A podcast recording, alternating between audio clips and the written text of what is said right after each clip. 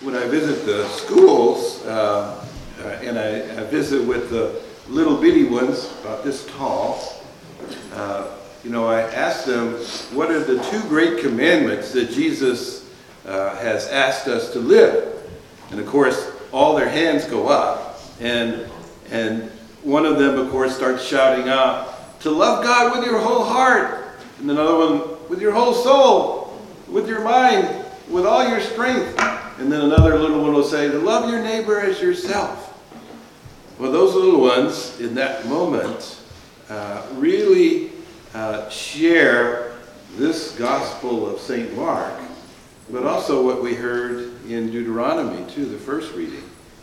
And it's an echo, really, of discipleship and a call to each of us to really know Jesus in our lives, to, to experience his love, and to share our love with him and to serve him and to witness to him.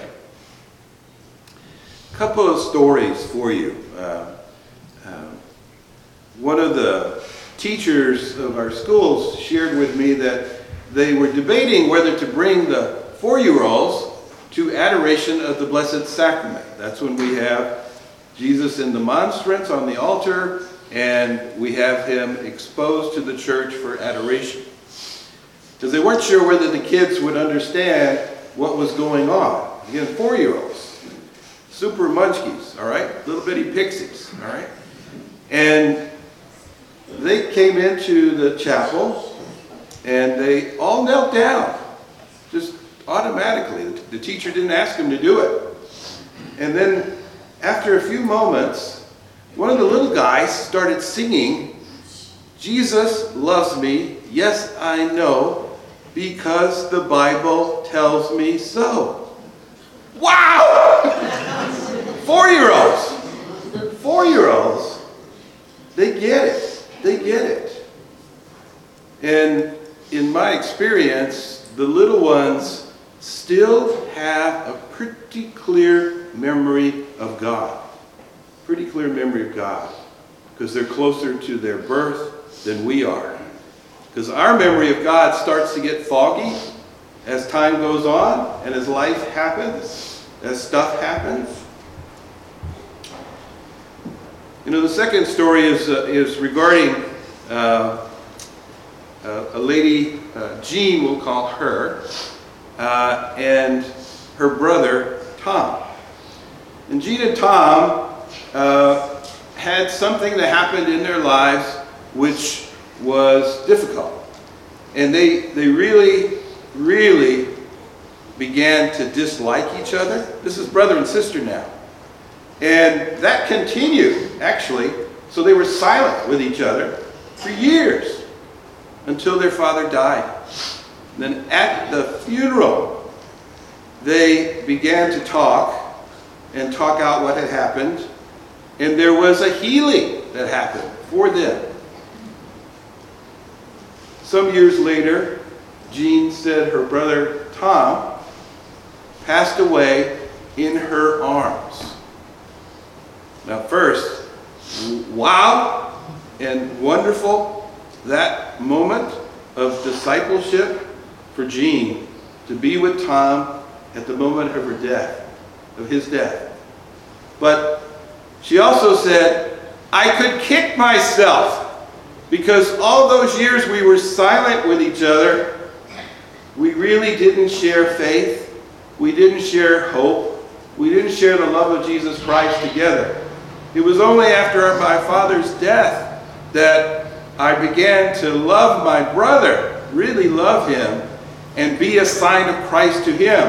And literally to that point where I could hold him in my arms and present him to Jesus and say, Here he comes, Lord. But all those years we wasted because we really, really were stubborn and hard-hearted. Again, the invitation for us to be disciples of Jesus is to truly know him, to love him, to serve him, and to witness him. So the third story I'll tell you is about uh, one of the members on my staff and he was in high school, and he really was, he, he was going to a Catholic school, but he really wasn't a person of faith. And he didn't know what all this was about, the Mass and all this. It didn't make any sense to him at all, at all. But there was one particular teacher in the school who reached out to him and continued to accompany him and some of his other classmates such that the question of God began to happen in his life. In one particular day, this teacher invited him to adoration of the Blessed Sacrament. And of course, he's thinking himself, what the heck is that? I don't know what that is. I don't even know what that means. But because this teacher has asked me to go, I'll go. So he went. The teacher sat right next to him and was with him the whole time. And of course, he didn't know what to say or do. And so he whispered to the teacher, What do I do? What do I say? And the teacher just simply said to him, Ask Jesus for what you need. Ask Jesus for what you need. And so he did. He did. And that was the moment of the beginning of dawning of faith.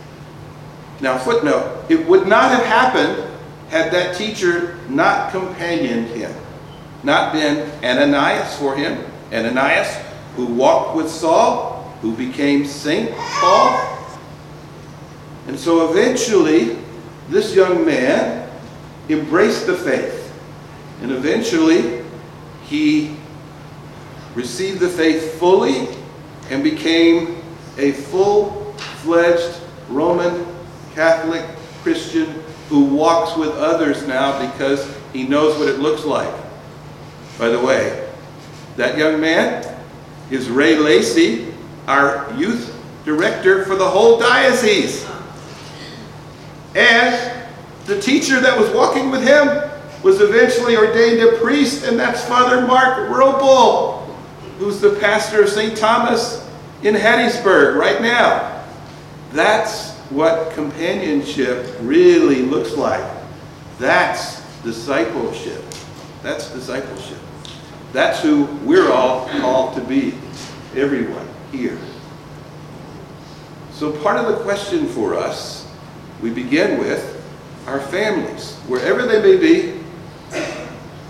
Are we a sign of Christ's love to them, wherever they may be, and whatever's going on? And that could be a, simply a moment in which we are praying for them. They may not even be talking to us right now, but we're praying for them. That's a sign of Christ's love. The second question, though, even more importantly, is who are we accompanying right now in faith? Who are we walking with in faith right now? And who is it that the Lord has presented that's around us to be able to walk with? Now, parents, obviously, you got a moment instantly with your children. And if you have grandchildren, same thing. If you have great grandchildren, same thing. And if you have great great grandchildren, God bless you. God bless you. The invitation of the gospel is that we take to heart what Jesus said to us. Love God with our whole heart. That's where it starts. Love God with our whole soul, with all our mind, with all our strength. Everything we have is God's. And to love our neighbor as ourselves. We do that, We companion those around us, we'll change the world. We'll change St. Mary's Parish. We'll change Gautier. We'll change the coast. Let's pray for that grace during this Eucharist.